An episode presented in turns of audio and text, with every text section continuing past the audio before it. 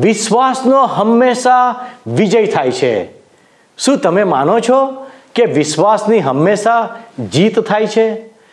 થોડા વિશ્વાસથી મોટા કામો કરી શકાય છે.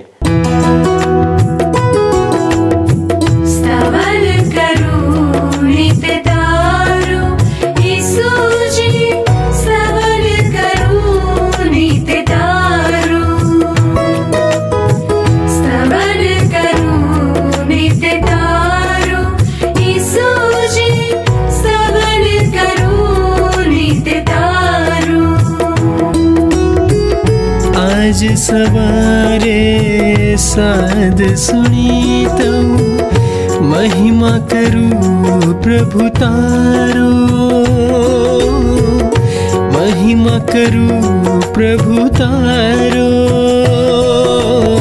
स्तवन करु नित तारो।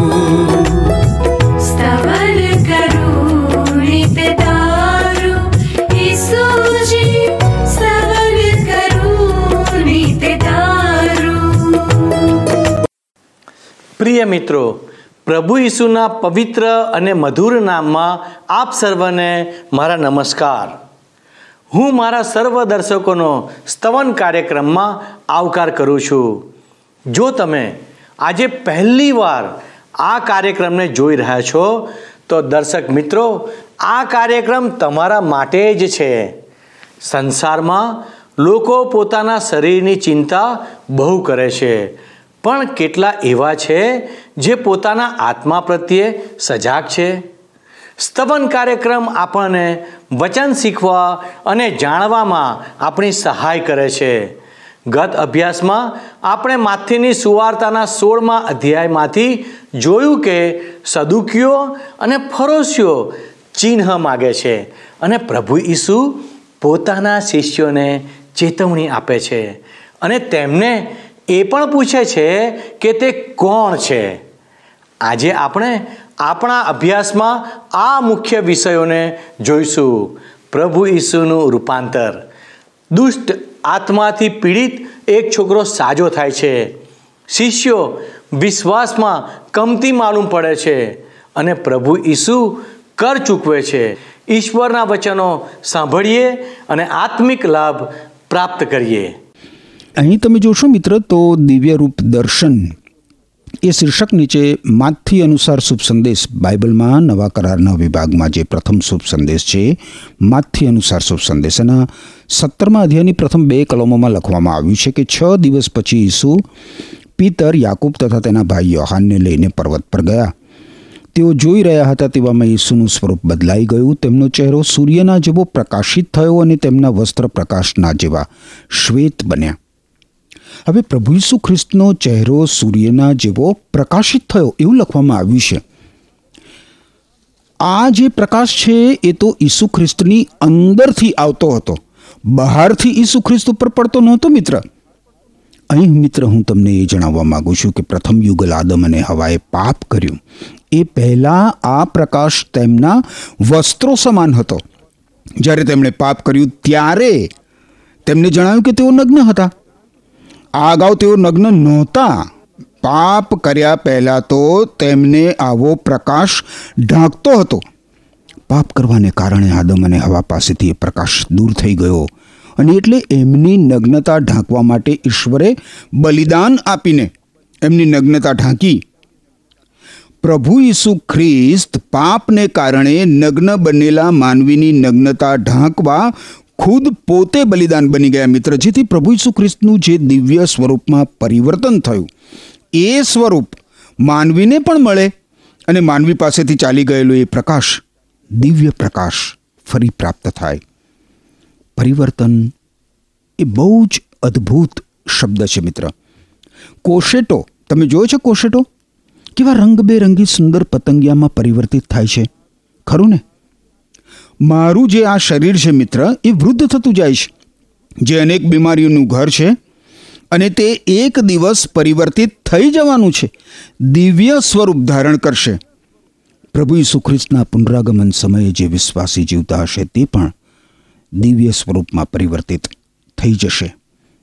આહા હા હા હા હા હા આ કેટલી બધી ધન્ય અને ભવ્ય આશા છે.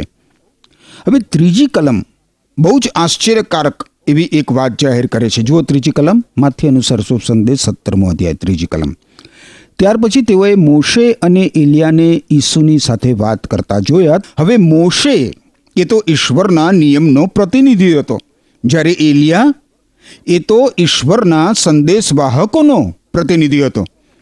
મોશે મૃત્યુ પામ્યો હતો અને એલિયા આ દુનિયામાંથી અગ્નિરથ ઉપર સવાર થઈને ઉપર ઊંચકાઈ ગયો હતો. આ મોશે અને એલિયા ઈસુ ખ્રિસ્ત સાથે યરુશાલેમમાંના તેમના મરણની વાત કરતા હતા. ઈસુ ખ્રિસ્તના મરણની સાક્ષી ઈશ્વરના નિયમો એટલે કે મોશેનું નિયમશાસ્ત્ર અને પ્રબોધકો આપે છે. હવે ચોથી કલમ આપણને જણાવે છે મિત્ર કે પિતર કહે છે પ્રભુ ઈસુને કે પ્રભુ, આપણે અહીંયા રહીએ એ સારું છે. એક તમારા માટે એક મોશેને માટે અને એક એલિયાને માટે એમ ત્રણ તંબુઓ હું બનાવીશ. આપણે જોઈએ છીએ મિત્ર તો પ્રભુ ઈસુ ખ્રિસ્તનો શિષ્ય સિમોન પિતર. બોલવાની એક પણ તક જવા દેતો નથી. જવા દે છે? ના. પિતર માટે તો દરેક પ્રસંગ જીભનો ઉપયોગ કરવા માટે હતો.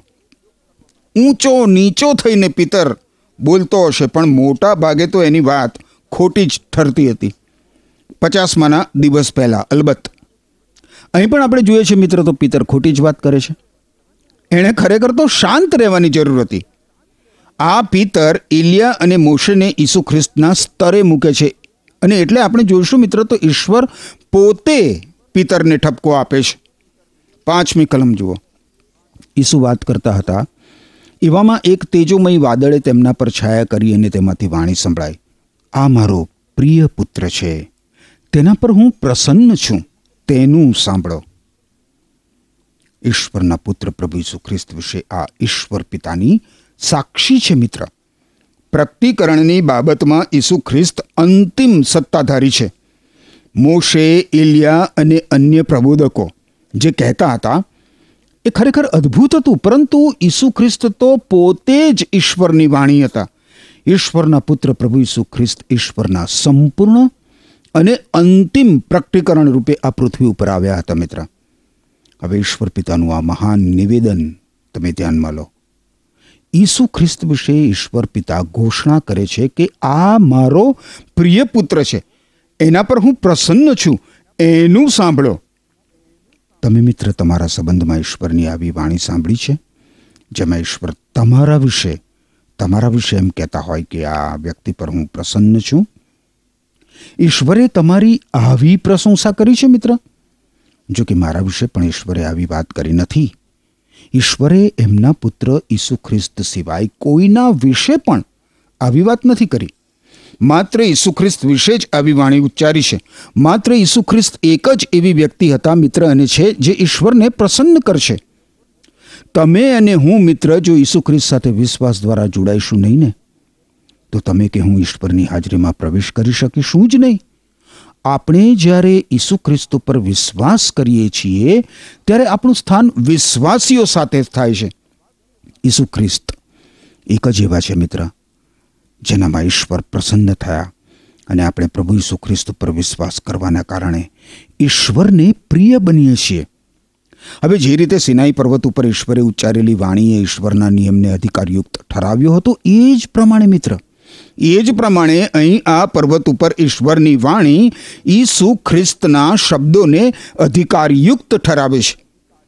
આપણને દેખાય છે કે ઈસુ ખ્રિસ્ત એક શહીદ કરતા, એક મહાન ગુરુ કરતા, એક સમાજ સુધારક કરતા કંઈ કેટલાય ગણા વિશેષ તો ઈશ્વરના પુત્ર હતા.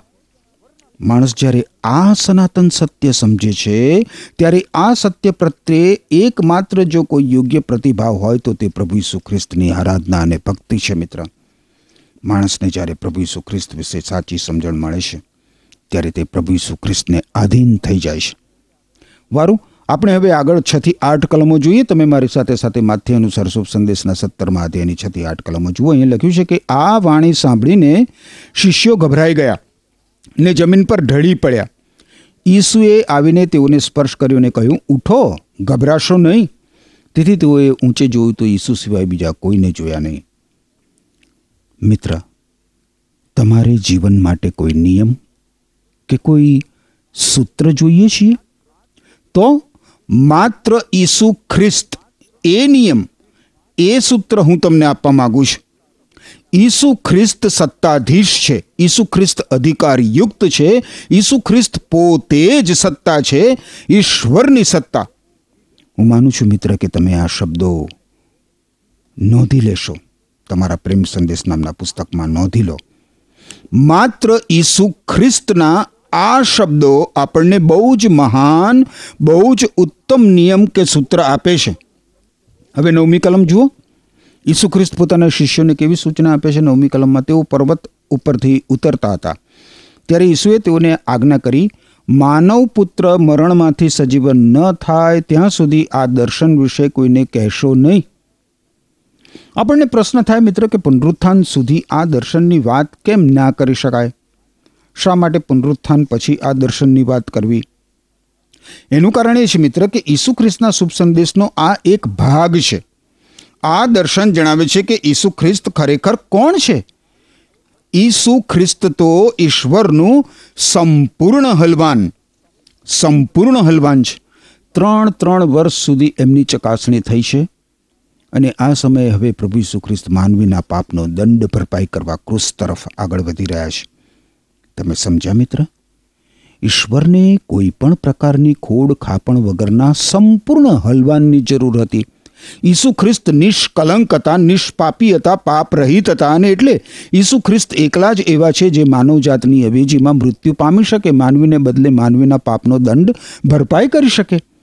ઈસુ ખ્રિસ્ત એમના સંપૂર્ણ મનુષ્યત્વમાં, દિવ્ય સ્વરૂપમાં પરિવર્તન પામ્યા અને એટલે મિત્ર, એટલે ઈસુ ખ્રિસ્ત માનવી માટે એકમાત્ર અને ભવ્ય આશા છે.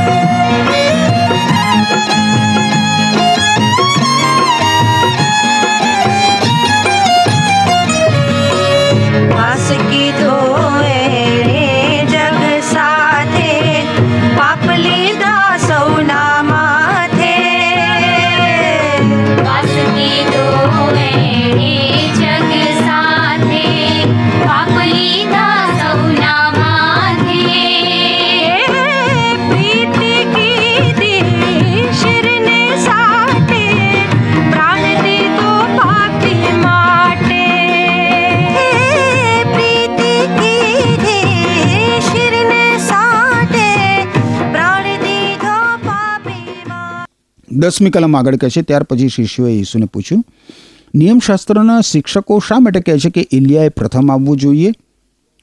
ઈસુ ખ્રિસ્ત તેમના શિષ્યને શો જવાબ આપે છે? આ પ્રશ્નનો જુઓ. અગિયારમી કલમ ઈસુએ જવાબ આપ્યો. એલિયા ખરેખર પ્રથમ આવે છે અને તે બધી બાબતો તૈયાર કરશે. આ વિધાન બહુ જ નોંધપાત્ર છે. માલાખી પ્રબોધકના પુસ્તકમાં જે કહેવામાં આવ્યું હતું, તેને ઈસુ ખ્રિસ્ત સાચું ઠેરવે છે. હવે બારમી કલમ જુઓ. બારમી કલમમાં લખ્યું છે, પ્રભુ ઈસુ ખ્રિસ્ત કહે છે પોતાના શિષ્યોને, પણ હું તમને કહું છું કે એલિયા હકીકતમાં આવી ગયો છે, પણ લોકો તેને ઓળખી શક્યા નથી. તેઓએ તો તેની સાથે મન ફાવે તેવું વર્તન દાખવ્યું છે. માનવ પુત્રને પણ તેઓ તેમ જ કરશે. બાપ્તિસ્મા કરનાર યોહાને ઇલિયાની જેમ મિત્ર, પાપ તરફ ખુલ્લે આમ આંગળી ચીધી હતી. અને લોકોને ઈશ્વરગમ વાળ્યા હતા. માલાખી પ્રબોધકે તેમના ચોથા અધ્યાયની પાંચમી કલમમાં આગાહી કરી હતી કે ઈસુ ખ્રિસ્ત પહેલા એલિયા જેવો પ્રબોધક આવશે અને એટલે તેરમી કલમ કહે છે કે ત્યારે શિષ્યો સમજ્યા કે તે તેમની સાથે બાપ્તિસ્મા કરનાર યોહાન વિશે વાત કરે છે. આગળ તમે જુઓ, વિશ્વાસનો વિજય એવું શીર્ષક છે. અને એ શીર્ષક નીચે ચૌદથી સોળ કલમોમાં લખવામાં આવ્યું છે કે તેઓ લોકો પાસે આવ્યા. ત્યારે એક માણસ ઈસુ ખ્રિસ્તની પાસે આવ્યો અને નમન કરીને કહ્યું કે, પ્રભુ, મારા પુત્ર ઉપર તમે દયા કરો. એને વાયનું દર્દ છે અને ભયંકર ફીટ આવે છે. તેથી તે ઘણીવાર અગ્નિમાં કે પાણીમાં પડી જાય છે. હું તમારા શિષ્યો પાસે તેને લાવ્યો, પણ તેઓ તેને સાજો કરી શક્યા નથી. આપણને સમજાય છે મિત્ર કે ઈસુ ખ્રિસ્તના ધ્યાન ઉપર લાવવામાં આવેલા કિસ્સાઓમાં આ કિસ્સો સૌથી વધારે ખરાબ કિસ્સો છે. એ પરિસ્થિતિ દુઃખદ પણ હતી કારણ કે પ્રભુ ઈસુ ખ્રિસ્તના શિષ્યો નાકામયાબ નીવડ્યા હતા. નાકામયાબ નીવડ્યા હતા. એક માણસે પ્રભુ ઈસુ ખ્રિસ્તની પાસે આવીને કહેવું પડ્યું કે, પ્રભુ, હું મારા દીકરાને તમારા શિષ્યો પાસે લાવ્યો, પણ તેઓ તેને સાજો કરી શક્યા નહીં. હવે જુઓ સત્તરમી કલમમાં પ્રભુ ઈસુ ખ્રિસ્ત કેવો ઉત્તર આપે છે. ઈસુએ જવાબ આપ્યો, ઓ અવિશ્વાસી અને આડા લોકો, ક્યાં સુધી મારે તમારી સાથે રહેવાનું છે? ક્યાં સુધી મારે તમારું ચલાવી લેવું? ઈસુ ખ્રિસ્તે પોતાના શિષ્યોને સાજા કરવાનો અધિકાર આપ્યો હતો. તમને યાદ છે મિત્ર? પણ ઈશ્વરના સામર્થ્યનો ઉપયોગ કરતા હજી એમણે શીખવાની જરૂર હતી. પ્રભુ ઈસુ ખ્રિસ્ત શું કહેશે છોકરાને મારી પાસે લાવો. છોકરાને મારી પાસે લાવો. ઈસુ ખ્રિસ્ત સર્વસમર્થ, ઉત્તમો, ઉત્તમ ડૉક્ટર છે મિત્ર. જો તમે બીમાર છો મિત્ર, શારીરિક રીતે, માનસિક રીતે કે આત્મિક રીતે, તો તમે તમારો કેસ ઈસુ ખ્રિસ્તના હાથમાં સોંપી દો. ઈસુ ખ્રિસ્ત તમને અવશ્ય સાજા કરશે. અઢારમી કલમમાં આપણે જોઈએ છીએ તો લખ્યું છે કે, છોકરાને મારી પાસે લાવો એવું પ્રભુ ઈસુ ખ્રિસ્ત કહે છે. ઈસુએ દુષ્ટ આત્માને હુકમ કર્યો, તેથી તે છોકરામાંથી નીકળી ગયો અને તે જ ક્ષણે છોકરો સાજો થયો. ઈસુ ખ્રિસ્તે પોતાના શિષ્યોને ઠપકો આપ્યો અને હવે પ્રભુ ઈસુ ખ્રિસ્તે દુષ્ટ આત્માને ભૂતને ધમકાવ્યો. દુષ્ટ આત્મા વળગેલો કદાચ આ અત્યંત કપરો કેસ હતો. હવે આગળ ઓગણીસ અને વીસ કલમો આપણને જણાવે છે. ત્યાર પછી ખાનગીમાં શિષ્યો ઈસુ ખ્રિસ્તની પાસે આવ્યા અને પૂછ્યું શા માટે અમે તે દુષ્ટ આત્માને કાઢી શક્યા નહીં? ઈસુએ જવાબ આપ્યો, તમારા અલ્પ વિશ્વાસને લીધે. હું તમને સાચે જ કહું છું, જો તમારામાં રાઈના દાણા જેટલોય વિશ્વાસ હોય, તો તમે આ પર્વતને કહી શકશો, અહીંથી ત્યાં ચાલ્યો જા અને તે ચાલ્યો જશે. એ રીતે તમે સર્વ કંઈ કરી શકશો. શિષ્યો દુષ્ટ આત્માને ભગાડવા અસમર્થ હતા. અને શિષ્યો પ્રભુ ઈસુ પૂછે છે કે શા માટે શા માટે અમે અસમર્થ રહ્યા? પ્રભુ ઈસુ ખ્રિસ્ત શિષ્યોમાં વિશ્વાસની ઉણપ તરફ આગળ ચીધે છે. પ્રભુ ઈસુ ખ્રિસ્ત એમના શિષ્યોમાં વિશ્વાસની જે ઉણપ હતી ને, એ ઉણપ તરફ આગળ ચીધે છે. પરંતુ પહાડ જેવી મોટી સમસ્યાને ખસેડવા માટે આપણો વિશ્વાસ નહીં મિત્ર, પણ ઈશ્વરનું સામર્થ્ય કામ લાગે છે. પરંતુ એમ થાય એ માટે વિશ્વાસની હાજરી તો અનિવાર્ય છે. કદાચ શિષ્યોએ પોતાની તાકાતથી પોતાની તાકાતથી દુષ્ટાત્માને પકડવાનો પ્રયત્ન કર્યો હશે. ઈશ્વરના સામર્થ્યથી નહીં. હવે વાસ્તવિકતા એ છે મિત્ર કે જો ઈશ્વર આપણી સાથે હોય તો રાયના દે જેટલો પણ, રાયના દાણા જેટલો પણ સૂક્ષ્મ વિશ્વાસ આપણામાં હોય તો એ વિશ્વાસમાં તો ભારે તાકાત હોય છે. ઈસુ ખ્રિસ્તના અનુયાયી તરીકે જો આપણને એમ લાગે કે આપણે નબળા છીએ કે અમુક બાબત આપણી તાકાત બહારની છે, તો આપણે પ્રભુ ઈસુ ખ્રિસ્ત ઉપરના આપણા વિશ્વાસને માપવો જોઈએ મિત્ર. અને ખાતરી કરવી જોઈએ કે આપણે આપણી તાકાત ઉપર નહીં, પણ પરિણામ મેળવવા માટે ઈશ્વરના સામર્થ્ય ઉપર ભરોસો રાખીએ છીએ. પહાડ જેટલી મોટી સમસ્યાનો સામનો કરતી વખતે આપણે આપણી આંખો પહાડ ઉપરથી ખસેડી લઈને વધારે વિશ્વાસ મેળવવા માટે ઈસુ ખ્રિસ્ત તરફ જોવાની જરૂર હોય છે. પ્રભુ ઈસુ ખ્રિસ્તે શિષ્યને કહ્યું કે તમે સર્વ કંઈ કરી શકશો. એટલે કે ઈશ્વરની ઈચ્છામાં હોય તે બધું જ તમે કરી શકશો. ઈશ્વરની તો ઈચ્છા હતી જ કે દુષ્ટાત્મા વળગેલા છોકરામાંથી દુષ્ટાત્મા દૂર થાય, પણ શિષ્યોના અલ્પ વિશ્વાસને કારણે શિષ્યો એ કાર્ય કરી શક્યા નહીં. એકવીસમી કલમ આપણને જણાવે છે કે ફક્ત પ્રાર્થના અને ઉપવાસથી જ આ પ્રકારના દુષ્ટાત્માને કાઢી શકાય છે, બીજા કશાથી નહીં. ઈશ્વરના કાર્ય માટે તમે જોયું મિત્ર? ઉપવાસ સહિતની પ્રાર્થનાનું કેટલું બધું મહત્વ છે. હવે આપણે જોઈએ છીએ તો પ્રભુ ખ્રિસ્ત બીજી વાર પોતાના મરણ અને પુનરુત્થાનની ઘોષણા કરે છે. બાવીસ અને ત્રેવીસ કલમો જુઓ. ઈસુના મરણની બીજી આગાહી એ શીર્ષક નીચે બાવીસ અને ત્રેવીસ કલમમાં લખ્યું છે કે જ્યારે બધા શિષ્યો ગાલિલમાં એકત્રિત થયા, ત્યારે ઈસુએ તેઓને કહ્યું માનવ પુત્રની ધરપકડ થવાની તૈયારી છે. તેઓ તેને મારી નાખશે, પણ ત્રીજે દિવસે તેને મરણમાંથી સજીવન કરવામાં આવશે. આ સાંભળીને શિષ્યો ઘણા દુઃખી થયા. ફરી એક વખત પ્રભુ ઈસુ ખ્રિસ્ત પોતાના મરણ અને સવિશેષ તો પોતાના સજીવન થવાની વાત પોતાના શિષ્યોના ધાન ઉપર લાવે છે. કદાચ શિષ્યોએ પ્રભુ ઈસુ ખ્રિસ્તના શબ્દોનો પૂર્વાર્ધ સાંભળ્યો હોય, જેથી એ લોકો દુઃખી થઈ ગયા હોય. શિષ્યો સમજી શક્યા નહીં કે મુશ્કેલી ભર્યા યરુશાલેમમાં ઈસુ ખ્રિસ્ત ફરીથી શા માટે જવા માગે છે? હજી સુધી ઈસુ ખ્રિસ્તના શિષ્યો ઈસુ ખ્રિસ્તના મરણ અને ફરી સજીવન થવાનો મર્મ પૂરેપૂરો સમજ્યા નથી, મિત્ર? નથી સમજ્યા હજી સુધી?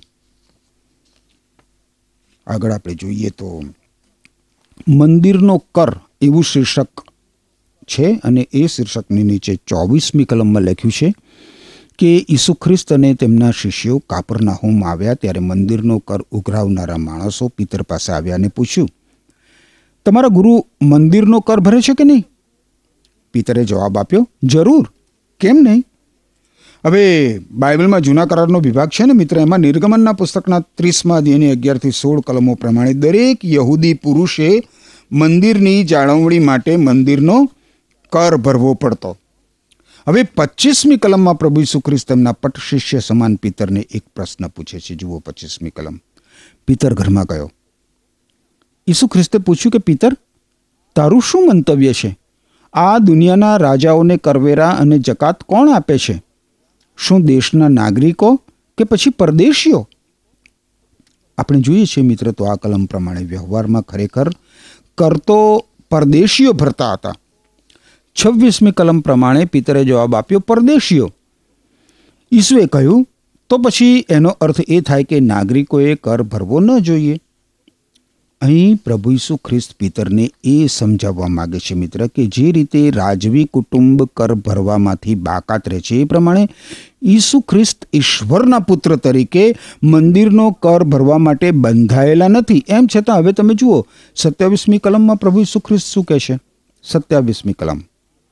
પણ આપણે આ લોકોની લાગણી દુભવવી નથી. તેથી સરોવર કિનારે જા ગલ નાખ ને જે પહેલી માછલી પકડાય તેના મુખમાંથી રૂપાનો સિક્કો મળશે. તેનું મૂલ્ય મારા અને તારા બંને માટે મંદિરનો કર ભરવા જેટલું છે.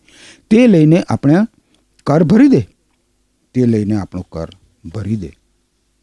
કર ભરવા માટેના નાણાં મેળવવાની પ્રભુ ઈસુ ખ્રિસ્તની પદ્ધતિ આપણને આશ્ચર્યકારક લાગે છે. નવીન લાગે છે.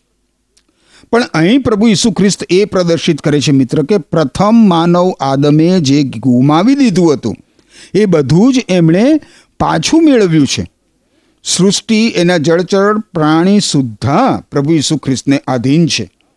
માછલી અને પિત્તર બંને ઈસુ ખ્રિસ્તની આજ્ઞા પ્રમાણે કરે છે. હું માનું છું મિત્ર કે ઈશ્વરે પ્રથમ માનવ આદમને સમગ્ર સૃષ્ટિ ઉપર એવો જ અધિકાર આપ્યો હતો, પણ આદમે પાપમાં પતિત થઈને પોતાનો આગવો અધિકાર ખોઈ નાખ્યો.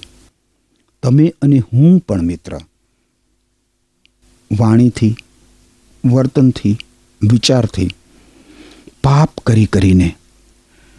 આપણો જે આત્મિક અધિકાર છે એ સંપૂર્ણપણે ગુમાવી દઈએ છીએ. પણ આપણે પ્રભુ ઈસુ ખ્રિસ્તની સ્તુતિ કરીએ, પ્રભુ ઈસુ ખ્રિસ્તનો આભાર માનીએ, કારણ કે પ્રભુ ઈસુ ખ્રિસ્ત આપણા માટે અને આપણા વતી આપણે જે ગુમાવી દીધું છે એ પ્રાપ્ત કરે છે, સિદ્ધ કરે છે. પાપના કારણે આપણે ઈશ્વર સાથેનો સંબંધ તોડી બેઠા. પાપના કારણે આપણે સ્વર્ગમાં જવાનો હક ખોઈ બેઠા. પણ પ્રભુ ઈસુ ખ્રિસ્તે, ક્રુસ ઉપર તમારા અને મારા પાપનો દંડ ભરપાઈ કરીને સ્વર્ગમાં જવા માટે આપણને લાયક ઠેરવ્યા. જો આપણે પ્રભુ ઈસુ ખ્રિસ્ત ઉપર વિશ્વાસ કરીને પ્રભુ ઈસુ ખ્રિસ્તને શરણે આવીએ તો? શું તમે મિત્ર પ્રભુ ઈસુ ખ્રિસ્ત ઉપર વિશ્વાસ કરીને પ્રભુ ઈસુ ખ્રિસ્તને શરણે આવ્યા છો? તમારા પાપોના બંધનમાંથી, તમારા દુષ્કર્મોના બંધનમાંથી શું તમે મુક્તિ પ્રાપ્ત કરી છે ઈસુ ખ્રિસ્તને શરણે આવીને? જો નથી કરી મિત્ર, તો આજે જ અને અત્યારે જ ઈશ્વર તમને એ તક આપવા માગે છે. તમે ઈસુ ખ્રિસ્તને શરણે આવીને ઈશ્વરના બાળક બની શકો છો. તમારા પાપોની માફી પ્રાપ્ત કરી શકો છો અને સ્વર્ગમાં જવાને માટે લાયક ઠરી શકો છો. એમ કરવા માટે ઈશ્વર તમને કૃપા આપો. આમેન. પ્રિય મિત્રો, મને વિશ્વાસ છે કે આજના વચન મારફતે તમને આત્મિક આશીર્વાદ પ્રાપ્ત થયો છે. આપણે જોયું કે પ્રભુ ઈસુનું રૂપાંતર થયું અને તેમના શિષ્યોએ તેમનું ભવ્ય સ્વરૂપ જોયું. ત્યાં સુધી કે પિત્તરે પ્રભુ ઈસુને કહ્યું કે, જો તમારી મરજી હોય, તો હું અહીં ત્રણ માંડવા બાંધું. ત્યારે તેમણે આકાશમાંથી એક વાણી સાંભળી કે, આ મારો વહાલો દીકરો છે. તેના પર હું પ્રસન્ન છું. તેનું સાંભળો. આ તો શિષ્યોનું સૌભાગ્ય હતું કે પૃથ્વી ઉપર રહેતા તેમણે ઈશ્વરના સ્વરૂપને જોયું. ભાલા દર્શક મિત્રો, આજે પણ પ્રભુ ઈસુ જીવંત છે અને બધા સાથે વાત કરે છે. કારણ કે તે એવું ચાહે છે કે દરેક વ્યક્તિ તેમને જાણે અને પોતાના જીવનમાં તેમને સ્થાન આપે. શું તમે આ મહાન ઈશ્વરને તમારા જીવનમાં સ્થાન આપવા તૈયાર છો? તે તમારા માટે પોતાના જીવનનું બલિદાન આપવા આવ્યા હતા, જેથી તમને જીવન મળી શકે. તો આવો આજે આપણે આપણા જીવનમાં નિર્ણય લઈએ કે આપણા પ્રભુ કોણ છે.